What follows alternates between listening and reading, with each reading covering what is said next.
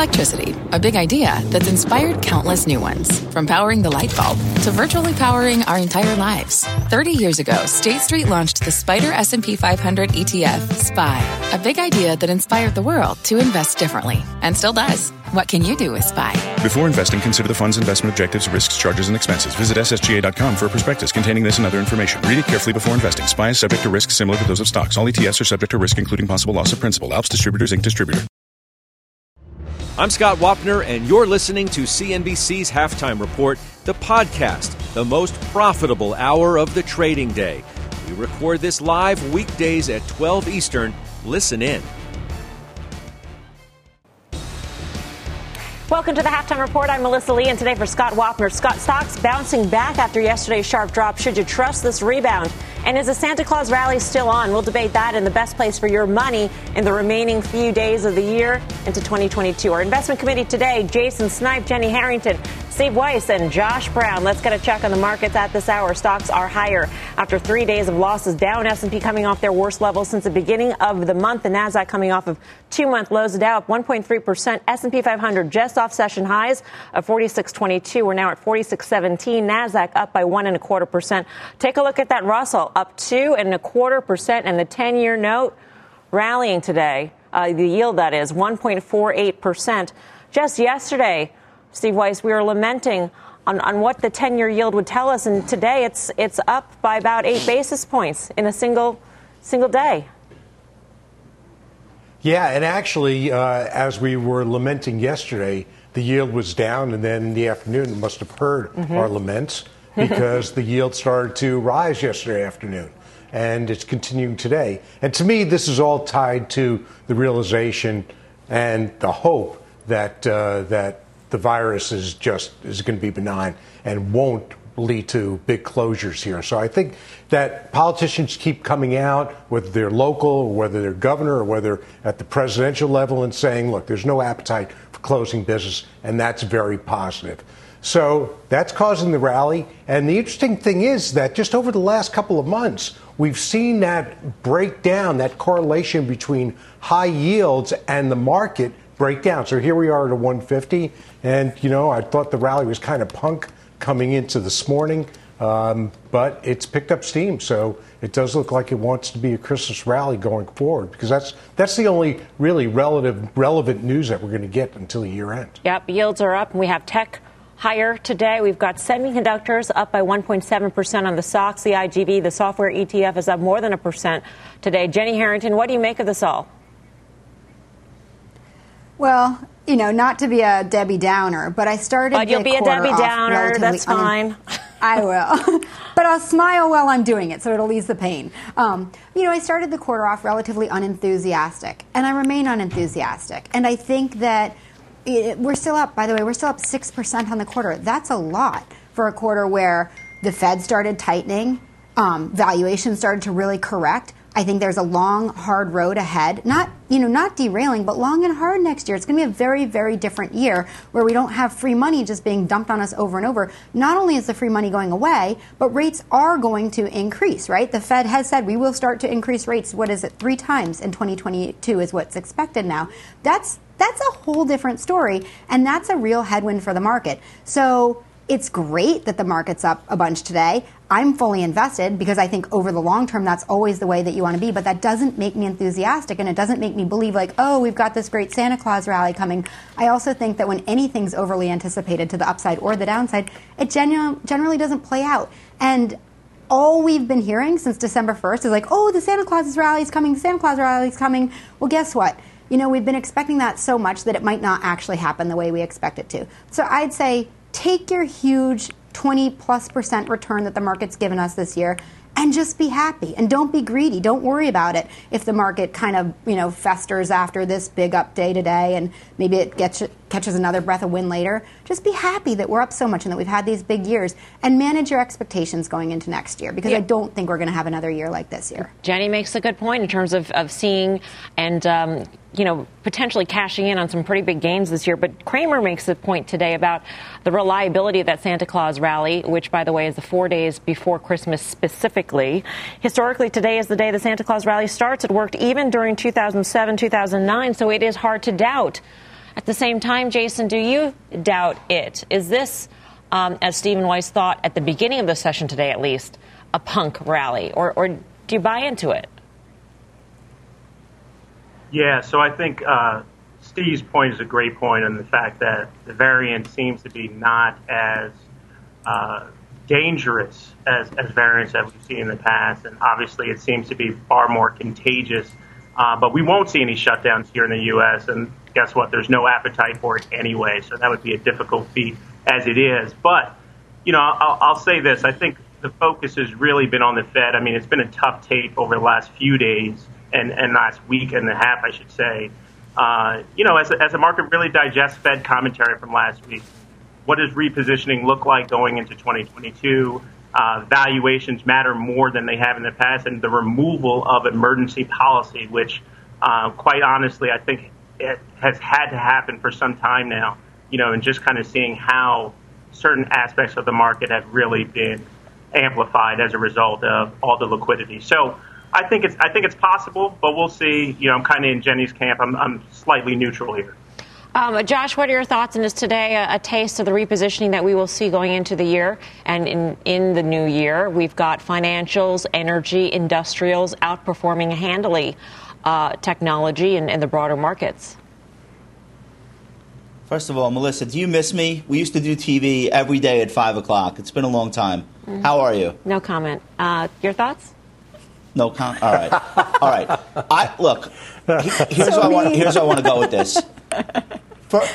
First of all, we're supposed to be we're supposed to be adults, and we're talking about Santa Claus and Santa Claus rallies and last four days of the year. Uh, on what planet is any of that meaningful? Who cares what the last four days of the year? This is one of the best years for the S&P 500 in recorded history. It comes on the heels of two other blockbuster years, 30% in 2019, 18.5% in 2020. And so whether or not we go out with 25 or 26% for the S&P in total return really shouldn't matter. I think the big picture is people who have chosen to play this childish game of virus on, virus off are repeatedly getting chewed up by the market. Let me paint a picture for you. Yesterday I was at the Broadway Mall I was in the drive through line for Chick fil A. I hadn't looked at stocks since the open. I said, you know what? Let me just take a glance and see what's going on. What's the story of the market today? Here were the top five performing S&P 5, uh, 500 stocks circa 1 p.m. yesterday. Literally. Number one, Carnival Cruise Lines, LOL. And allegedly, the, the Dow was down 500 points because of the virus. Number two, American Airlines, and then Clorox, and then Kroger. Make it make sense. It doesn't. And so, this idea that from one day to the next, oh, today's a virus on day. Oh, no, the next day, look, the, the staples are selling off. It's a virus off day. Nobody who is playing that game is winning. Nobody. Believe me. So, what I want people to think about right now, think about right now is you've got ample opportunities for these unwinds of bearishness where people put on big hedges and not without reason. I get it. I get it. People put on these big hedges and they start pressing on stocks like TripAdvisor, which is the best stock in the market today, Live Nation, which is the sixth best. These types of stocks that we think all of a sudden are going back to uh, March of 2020. Right. And Steve Weiss is right. That's not what's happening. Politicians don't have the will to do it, and the people won't listen anyway. And so, what we're left with is an economy that's growing, emergency policy coming off, but rates not going up. Mm-hmm. And I think exactly where stocks are trading now is where they, they belong. Yeah, I mean, I think that, I think that became clear yesterday, Josh. I think that's and a good point. And, and, Oh, that's I do miss you, and I do miss those sorts of rants, those Josh Brownian um, sort of rants about being childish. Santa Claus rally, by the way, is a term coined back in 1972 by the Stock Traders Almanac. So that's how far it goes, and it is a term. Uh, that was coined by somebody who's respectable, respectable market watcher out there, Yale Hirsch. Um, I'm just an, kidding. I love that, it. That's an aside. Great. That's an aside. But in terms of the message of the markets yesterday, we saw not only American Airlines and Carnival, but we saw Lyft higher. We saw staples higher. I mean, it wasn't a clear message. So, in terms of stock picking, Jason Snipe, where do you go? Because it's not just about lockdowns, it's about consumer behavior. And if consumers themselves, even if they don't have to shelter in place, even if they don't have to not go to restaurants or whatever the restrictions may or may not be. Even if the restrictions are not there, there is the possibility that behavior is curbed on its own. And that will impact um, sales, for instance, going to retail stores. And against tougher comparisons next year, that might not be the best setup for the first half of next year. Yeah, absolutely. So for me, you know, clearly, you know, staples and utilities are leading the market this this month. Um, they've been laggards all year, you know. But when I turn the turn the calendar to 2022, I really like healthcare. I like financials. You know, I, I like some defensive parts of the market, but at the same time, I like. I, I think valuation will matter. I think valuation will be very important going into next year. You know, if I look at financials for for an example, I mean, it's a PE story, not a price to sales story. You know, I think that's financials will benefit from a steepening yield curve. And I think healthcare, you know, preventative care, you know, elective surgeries, you know, as we talk about, you know, the, the markets and, and the economy not being shut down, I think those are areas of the market that will benefit um, for this continuing return to everything. So I think those are areas that I like going into 2022. Yeah, the CNBC Investing Club with Jim Cramer, by the way, is out with a list of mega cap names to add to uh, to your shopping lists out there. And I think the question going into 22 is: Do you do you buy more of these big cap tech names, the ones that had been in favor for so long? Um, Josh, you actually bought more Amazon. Was that just today? I did.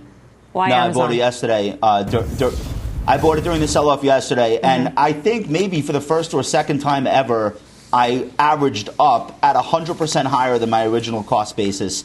Amazon has been underperforming for 18 months. Mm-hmm. Stock had a huge run in the first part of uh, the pandemic and then really just marked time. The CEO stepped down, new CEO came in, expectations were very high. They met those expectations, but didn't meaningfully guide higher. But I honestly believe, Melissa, and I've been saying this for a while and I've been wrong so far, that the stock is on the verge of a breakout. I think it is the best positioned of the large cap tech names for next year. This is a company that Mark Mahaney referred to as the tammiest of all TAM stories. It's in a very unique position where they have 40% market share of all e commerce and about 50% market share of all of the cloud business. Um, and, and both of those businesses are growing rapidly. Both of those businesses are doing extremely well. I won't even get into Prime Video. I won't even get into the physical retailing, which is becoming a bigger part of the story, and the advertising business, which is gangbusters. So, a lot of ways to win in Amazon.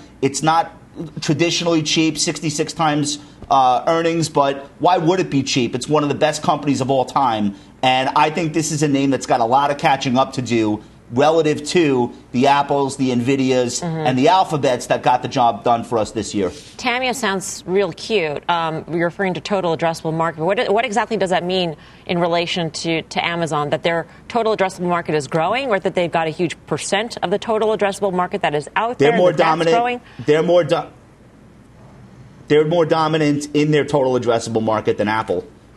Got the it. only company of the, the, the, the this is in, in, my view in my view if you were to if you were to put out a headline that AWS is going to be spun off as its own pri- uh, as its own publicly traded company this stock could add 20% overnight if Amazon were to announce a split, which they've been hesitant to do forever, uh, that could be a 10%. Like there are a lot of potential catalysts here. And even if none of those special things happen, mm-hmm. this business is so dominant, so many prime users.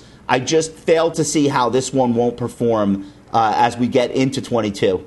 Steve, you own this one. What do you think shakes it out of its uh, dormancy, the 18 month underperformance yeah. that Josh had pointed out? Here, here's how I look at all the FANGs. I own Facebook, although mm-hmm. not as much Facebook, as Amazon, as Alphabet, and as Apple. They're compounders. They're the ballast in my portfolio. It's unlikely that in any given year that they will all be outperformers relative to the rest of my portfolio, but it's also unlikely in a given year they'll be the lead underperformers in my portfolio. So I look at these companies as unanalyzable because they've got so many moving parts and they're quiet. They don't talk to the street as others do. As somebody who analyzes stocks, it's difficult for me to do the work on it, other than as Josh is talking directionally. So you got to like the direction their business is. But they're going to compound. They're the compounders in my portfolio. So whether you give me 10% or 15% or even 20%, you know, I'm there because I know year in, year out, that's what they'll do. So that's how I look at those. I'd rather spend all my time analyzing other stocks that'll give me the outperformance in my portfolio than those names. Yeah. Jenny, how are you feeling about technology? If we are to believe that the yield curve is going to steepen and rates are going higher, which parts do you still believe that the biggest of the big cap techs will be outperformers? No, actually, I haven't believed that. I think that the mega, um, the mega high octane group, I think they're in a lot of trouble. So even though we've seen huge corrections in like the DocuSigns and the Zooms and the Pelotons, I think there's more trouble ahead. If you take the FANG, I don't think that they're going to outperform. They make up about 30% of the total market and they trade at an average multiple of 29 times and their growth doesn't really support continued outperformance. So again, like I started off and I said, look, I'm not enthusiastic, but I'm also not negative.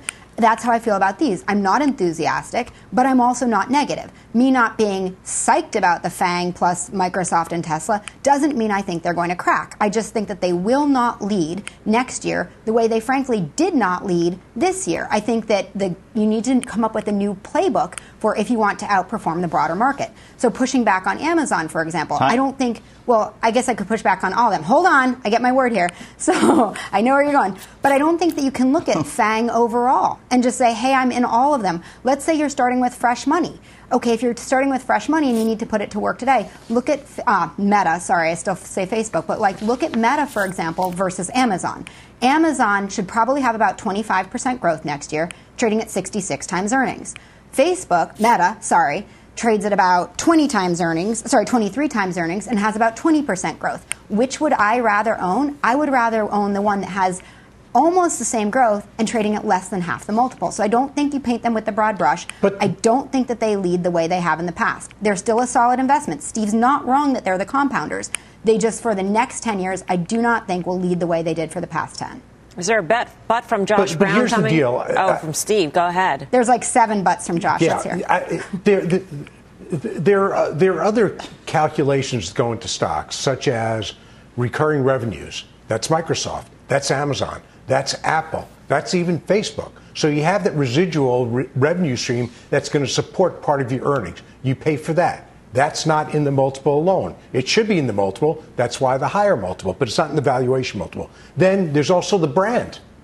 They have great brands. They have global brands. And those brands allow them to extend their product offerings, which is additional growth. So just to say, hey, this is growing at 20% and selling at a 20 PE, that's not the entire analysis. That's why you own these stocks, because they have essentially fortresses around their revenue streams. I want to get to Josh as well. Seven butts from Josh Brown sounds like a different kind of cable show. But Josh, how do you defend your Amazon position?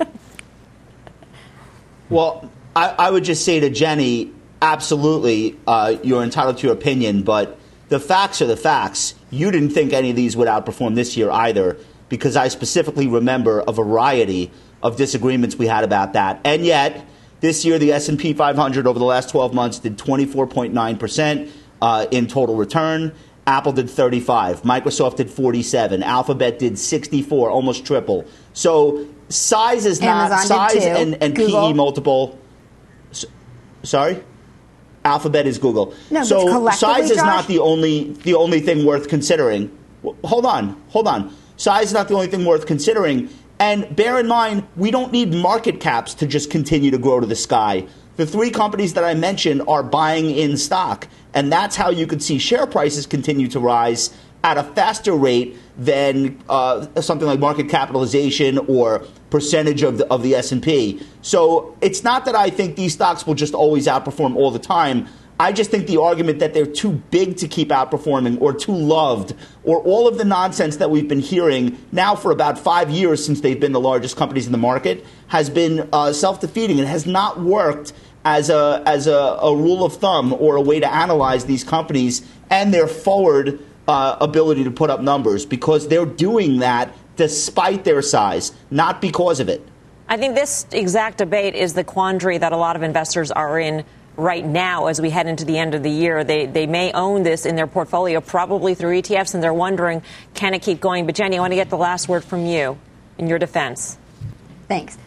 Thank you. Um, no, Josh, you're bringing up a good point I shouldn't say just because they have, they can't, or just because of the size. But if you look at any historical comparison, if you go back to the dot com boom, if you go back earlier than that, whenever the top five or 10 stocks have taken up a disproportionate percent of the overall market, they have relatively plateaued for the following decade. And so I look at that and I look at an Apple, right? Let's pick on an Apple. Apple has earnings growth in 2022 of 2%, and the following year it's expected to be 5.5%. It's still trading at a 30 times multiple. That math simply doesn't work for it to be up another 35%. Like, I know that you love to love stocks, and I try not to love stocks, right? But it takes so much love to support those multiples. Say Apple maintains its 30, per, 30 times multiple.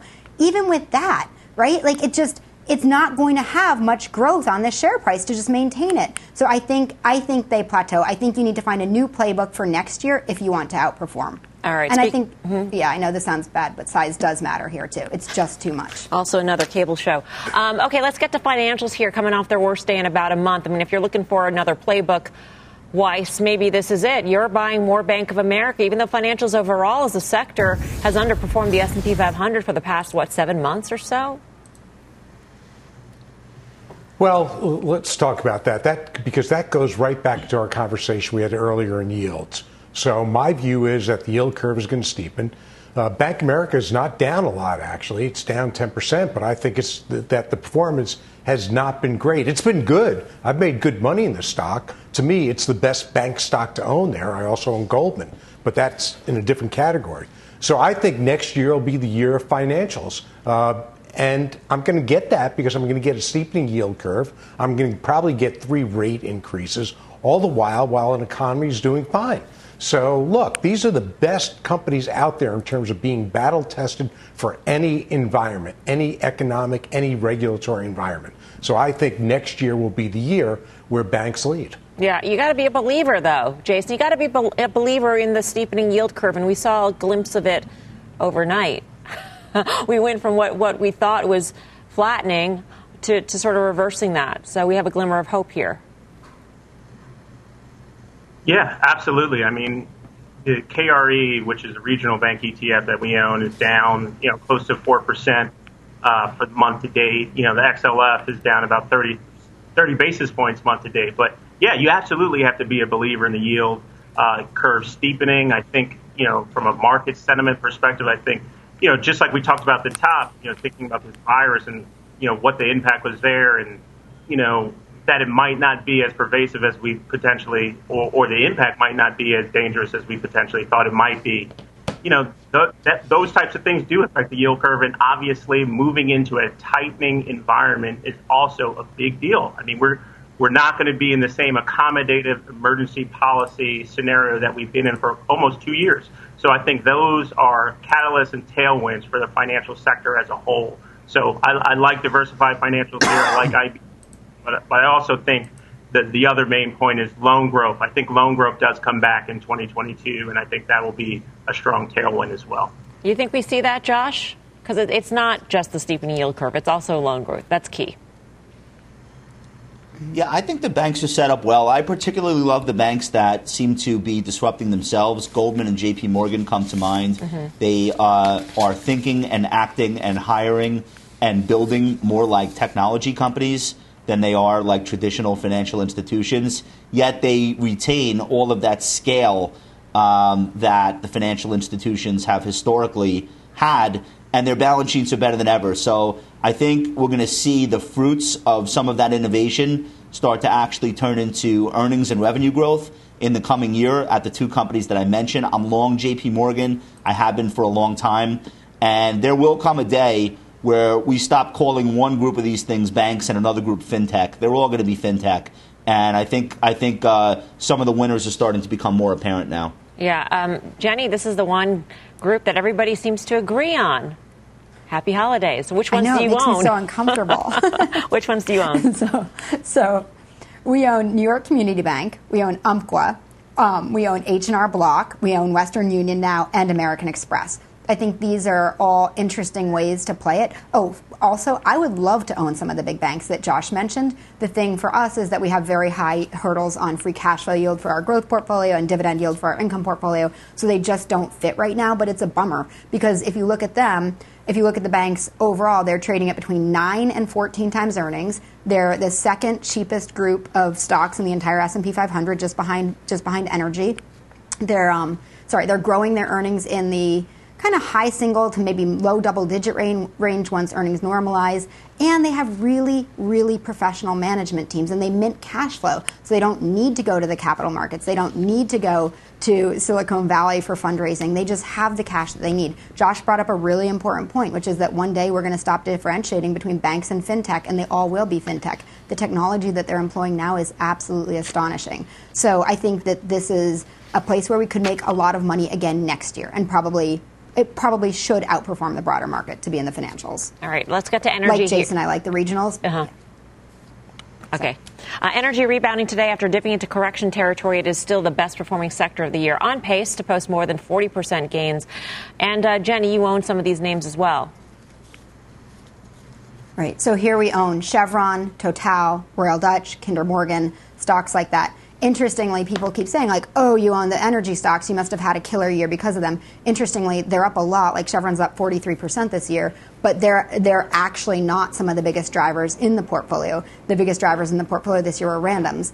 Which I think the reason I bring that up is because I think there's still more room to go in the energy stocks. This is the cheapest sector in the S&P 500, and as much as I would love to drive to work, you know, fueling my car with rainbows and unicorns, that's not happening for a long time. And I think we need to be realistic that we are dependent on fossil fuels. And for as long as we are, there, there are companies that need to support that. The other cool thing is, and I think this is real. I know this sounds like, oh, she's being crazy and she thinks this time's different, but I think that capital discipline is truly coming in or has come into this space.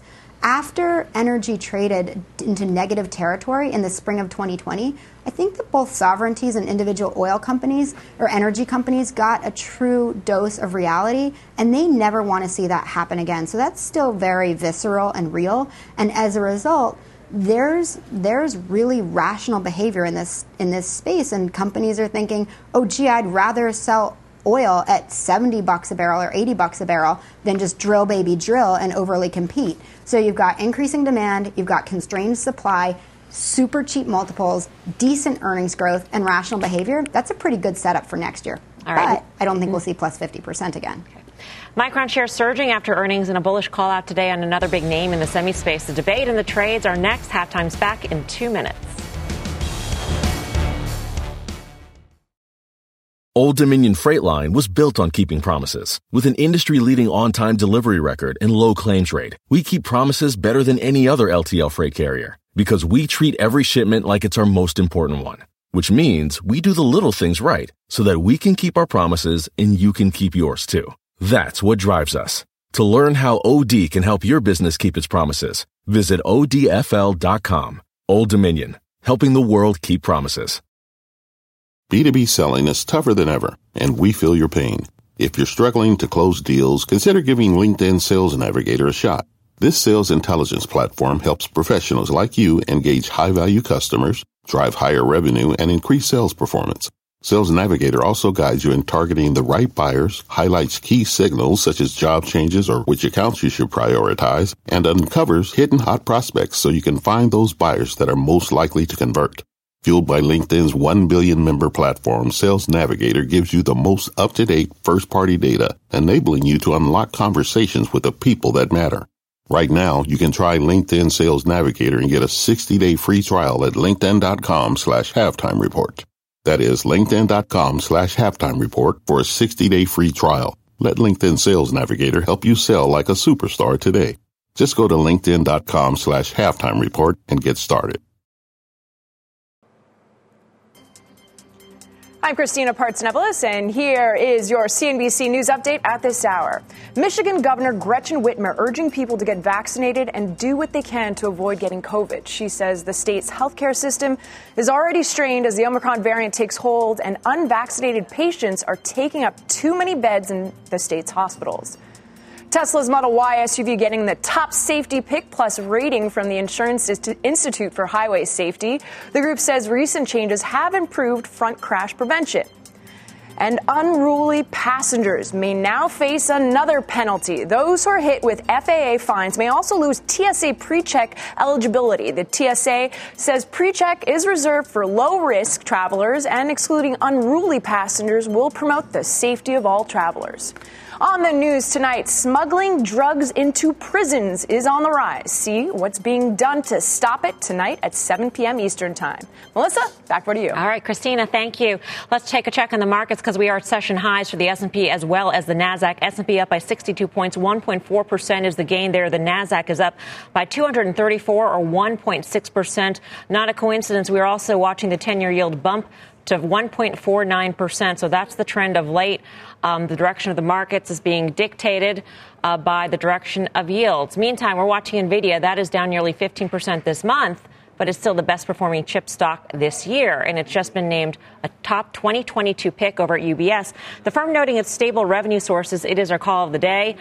Um, Josh and Jason, you both own it. So, Jason, I'll start off with you. What do you like about this? And, and you want to own the winners? I mean, you take a look at a Micron, which has been an underperformer, posted good earnings, good margins, and they're jumping today. Yeah, absolutely. So, NVIDIA is just, I mean, just been a tremendous name. We've owned it since 2013. Obviously, it's up over 100%. Uh, year to date, down slightly, you know, 15% month to date, as you mentioned, but you know, just the interstate and where they sit, AI, data center, deep learning. You know, I just I just think there's so many catalysts for this name going forward. I mean, just where they reside. You know, from a semi perspective. I also, you know, I don't I don't think this arms deal uh, will likely go down uh, due to some kind of, uh, you know, obviously what's what's going on from an antitrust uh, perspective. But you know, I, I think NVIDIA, that's a great call. I think it will continue to run. At some point, evaluation will matter, you know, but this is one that's just, I think it's worth the price of admission. So NVIDIA I think it's just a great call here. Josh, you'd think that when rising rates are approaching, that that's when valuation would matter. But, you know, I was listening to a semiconductor analyst yesterday, and they said something very interesting. I hadn't thought about it in, in quite this way, but chip stocks are the arms dealers for everything that's hot in the future, whether it be, as Jason mentioned, AI, metaverse, Web 3.0, all those things. You say those on an earnings call, Josh, and you're in pretty good shape. Right, so that's the push and pull between how great the fundamentals are mm-hmm. versus how expensive the stock is. And actually, the stock is more expensive now than it was even three years ago. Um, on a PE basis, it's about 84 times uh, trailing 12 months earnings. Compare that to the S&P at 28. Compare that to the semi sector, which is closer to 50. Like there's, or, or, excuse me, compare that to the average Nvidia multiple over the last few years, which is closer to 50. Like there's no way to say, oh, this is a cheap stock, great opportunity. However, being an expensive stock has not held this back from being 108% return this year because it was expensive going into 2021. so that hasn't, that really has not been uh, the best way to think about what the stock may do. I would just say this GPU chips are going to be on fire all year. Video gaming, uh, PC gaming, consoles, the demand so far outstrips anything that any company can supply that it's going to be all systems go almost no matter what happens in the in the broader economy. And then you think about data center. More importantly, hyperscale data center, which is the next level where everyone's going. You cannot do this with linear processors. You need GPUs to power these hyperscale data centers. NVIDIA is almost the only show in town, and that business is growing at a CAGR that you really can't find anywhere else in technology. So you take those things, and then you think about things that are a little bit further off into the future, but potentially extremely meaningful. Everything from uh, robotics to AI, virtual reality, the omniverse, all of that stuff and you think about autonomous driving, you just say to yourself, okay, in any given year or quarter, there might be one component of NVIDIA's business that's not great. What are the odds that most of them aren't great? Very low. That's why people are paying up for the stock. I understand why some people would not want to pay up for the stock. I get it. Different people have different disciplines. Uh, but I would just point out valuation, if you were to look at 10 different factors on NVIDIA over the last 10 years, has probably been in last place in terms of its ability to predict what this name would do. Citi's out with a bullish note also on semiconductors today, saying that they expect the positive fundamentals that the group has seen to continue into 2022. The one thing that gets them, Weiss, potentially is an inventory correction. If people were loading up on chips in advance, they could be overloaded. They could be a little bit bloated, there could be that inventory correction. You love semis, though. You just bought one, Weiss. Which one? I did. I bought ON Semiconductor, and the reason why I bought it is because they're in every space I want to be in. They own the auto market. The stock, when they reported last quarter, hit a new high, and I was waiting for it to pull back. It hadn't pulled back much, and I bought some. So it's now a full position for me. Um, look, they're in 5G telecom. As I mentioned, they're in autos. They are in robotics. I'm a big believer in the industrialization changing to go more robotic because of labor shortages. That's one of the reasons why I own GXO. Fully robotic cobots in their warehouses. So they are now, it's semis I'm talking about, are in a unique place because whereas they used to be thought of as cyclical, now they're not thought of as cyclical. They're thought of as pure growth industry. But these are my concerns. One being an inventory correction. We don't know what double ordering's out there, mm-hmm. although, frankly, a lot of those companies couldn't fill double orders because they couldn't fill the single orders. The other issue is, and this is more of companies like Skyworks or Qorvo, I think will be okay, is that if you ship into Apple, into an iPhone, and let's say for argument's sake there are 100 parts there, while Skyworks will meet their obligations and ship the production because they've owned fabs, and the same true of ON, they will meet their production. I don't know that the others that ship these same devices or cars will meet it. So that could cause you know, a disappointment in the quarter. But if you look past this quarter and next quarter, these are the place to be. There's perpetual growth here right. as far as the eye can see. Can I, so that's why I like these I gotta, companies. I have to ask and you a question. by the way, one more thing. Yeah. Yeah, go ahead. What, what, the heck is a cobot? Did you say that they've got cobots in their warehouses? Yes, I did. Is it a robot? Is cobots work, work, alongside. It, it, it is. It works alongside humans basically, oh. and it works oh. alongside other robots, cobots. There you go. That's news. This is a big week of learning for you, Mel. First, first you learned about the arms race and semis, and now I know. So much to learn yeah, here. Please come Thank back. Thank you, Investment yeah. Committee. Okay, up next, we're following the money as private equity investors face rising costs and extra fees. Halftime's back right after this.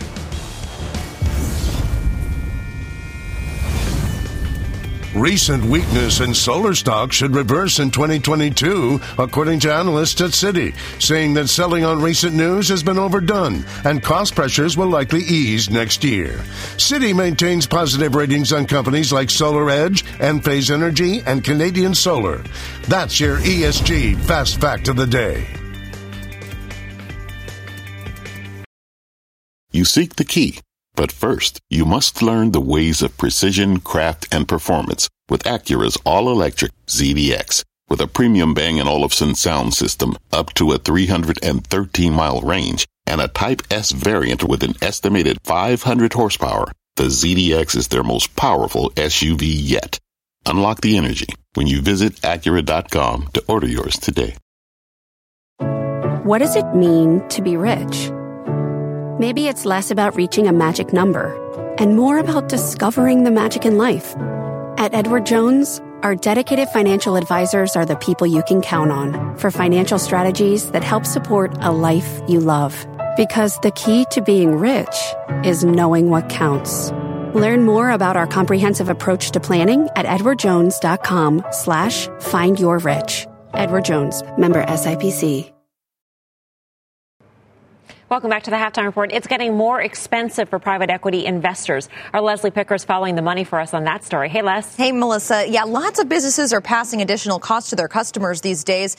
Despite record profits, it appears that private equity is no exception. The PE model charges investors in their funds a management fee, usually around 2% of AUM to, you know, keep the lights on, plus a percentage of performance. But ancillary fees have also been rising, according to a new report by the Institutional Limited Partners Association. The trade group surveyed limited partners who invest in funds. These are pension funds, endowments, family offices, things like that. And a quarter of them reported administrative expenses like in house legal, accounting, and computer software had shifted outside the traditional management fees. Fund formation costs have jumped 123% over the last decade to $3.6 million, the report showed. But private equity firms continue to smash records for fundraising indicating they still have the upper hand in coaxing investors to hand over their cash to manage. And their public market investors are along for the ride. Shares of the four big publicly traded firms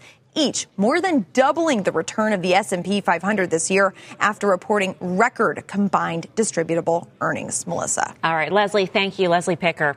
Well, Wall Street's top picks for 2022 keep rolling out. We'll hit the trades on a few of those calls next on the halftime report.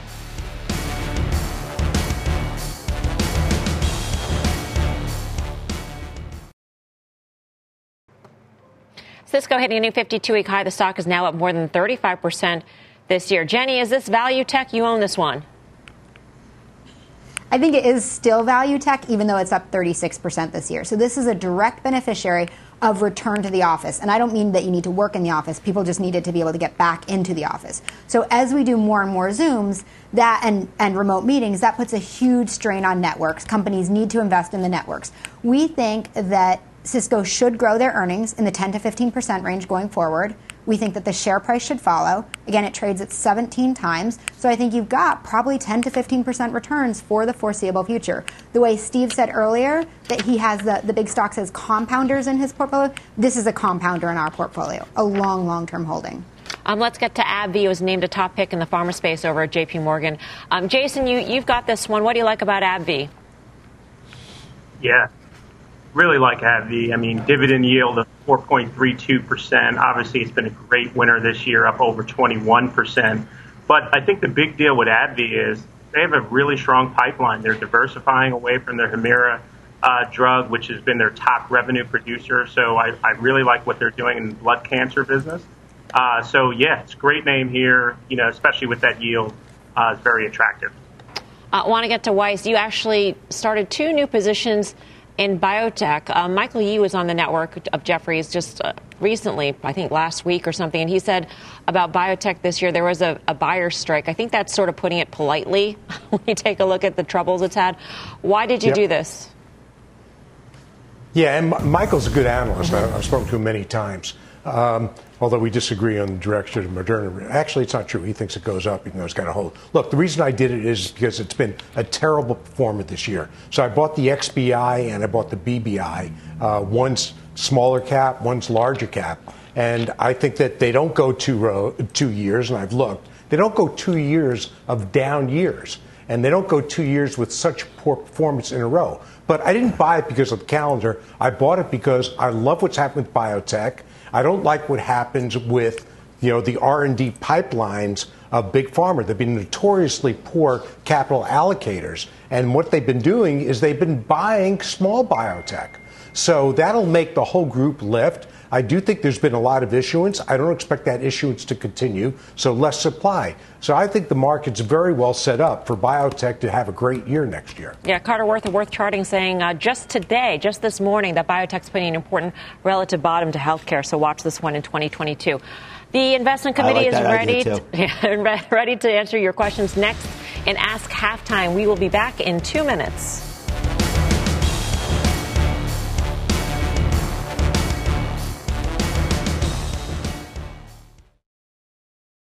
Take a check on Matterport. It is up by more than 8% today. Uh, Wedbush out with a note today saying that it is in their top five candidates for M&A targets in 2022, either by a financial or a strategic buyer, along with four others. Um, Josh, you own this one. You think you keep going? Is, is it a target in your view? I don't. All right. So I let me just say mm-hmm. I don't know anything. I could only make guesses along with other people. But if there's a large company that's like extremely involved in the metaverse, it would strike me that this company's assets and abilities would be perfect. So, from my perspective, that could be like any of the video game software creators. It, it, could be Meta, it could be Google, that if they want spatial data as part of all of the data that they warehouse. So, that of course could happen. I don't expect it. That's not why I own the stock. It's a small market cap, Melissa. So, you know, at 5.6 billion, it makes these outrageous moves up and down on any given day, um, and you just have to kind of take that volatility uh, that comes along with it. But two weeks ago, they announced an Amazon uh, Web Services deal that I think might be the most important thing they'll announce all year, and it got a lot of attention that day. And then the market, the high beta names fell apart, and this got killed with them. But I don't think that should have been the case. So I'm sticking to my guns in Matterport. I'm an investor, not a trader. And I'm really excited for some new announcements that should be coming throughout the course of 22. All right, now it's up uh, 11%. Time for Ask Halftime. A question for Steve Weiss coming in from Barbara in Woodland Hills, California. I am in a real dilemma about Dick's Sporting Goods. Should I hold or sell at a substantial loss? Steve Weiss has been an advocate of this stock. I would really appreciate some advice. So, what do you tell Barbara?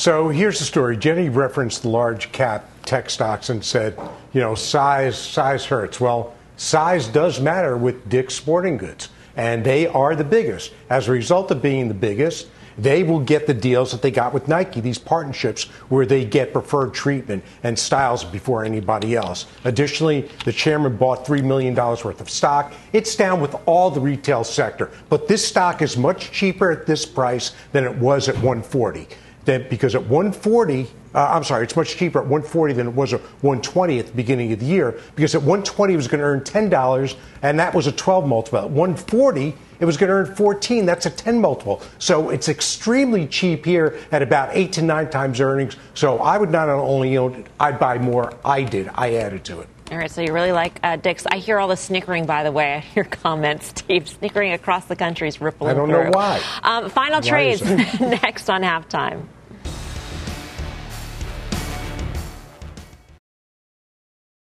Don't forget to join me at 5 tonight on Fast Money. Tom Lee of Fundstrat will bring his uh, 2022 outlook. He likes healthcare and energy, among other things. Um, I think Weiss called his uh, call on, on the bottom a folly, so uh, I'll ask him about that too. Final trades time. Jason, what do you say? So I like I like CVS here. Obviously, we've had a great year, up almost 50%, 2% yield. Really strong investor day a couple weeks back. Stay long, CVS. Jenny. AT&T. It's been under even more pressure than usual because people hate it, and there's been a ton of tax loss selling. Both of those are abating. Only a few trading days left, and the, uh, there are a few positive analyst reports lately. I think more to follow. Weiss. Jabil Circuit, JBL, they reported a great deal yesterday with Carnival, where they'll improve the customer experience. When I look at the cheap tech stocks I own, this comes to the front of the line. So Jabil, I think, go up significantly from here, executing phenomenally well. Josh, I've been thinking all show. I think I do miss you a little bit.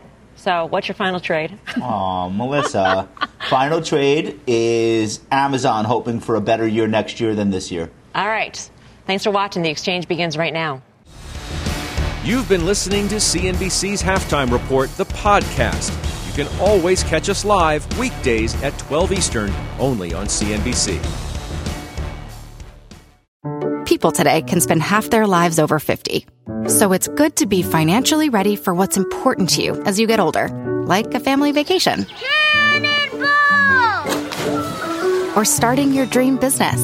Welcome to Connie's Coffee. How may I help you? AARP's trusted financial tools can help you plan for whatever your future holds. That's why the younger you are, the more you need AARP. Start planning today at aarp.org/money tools.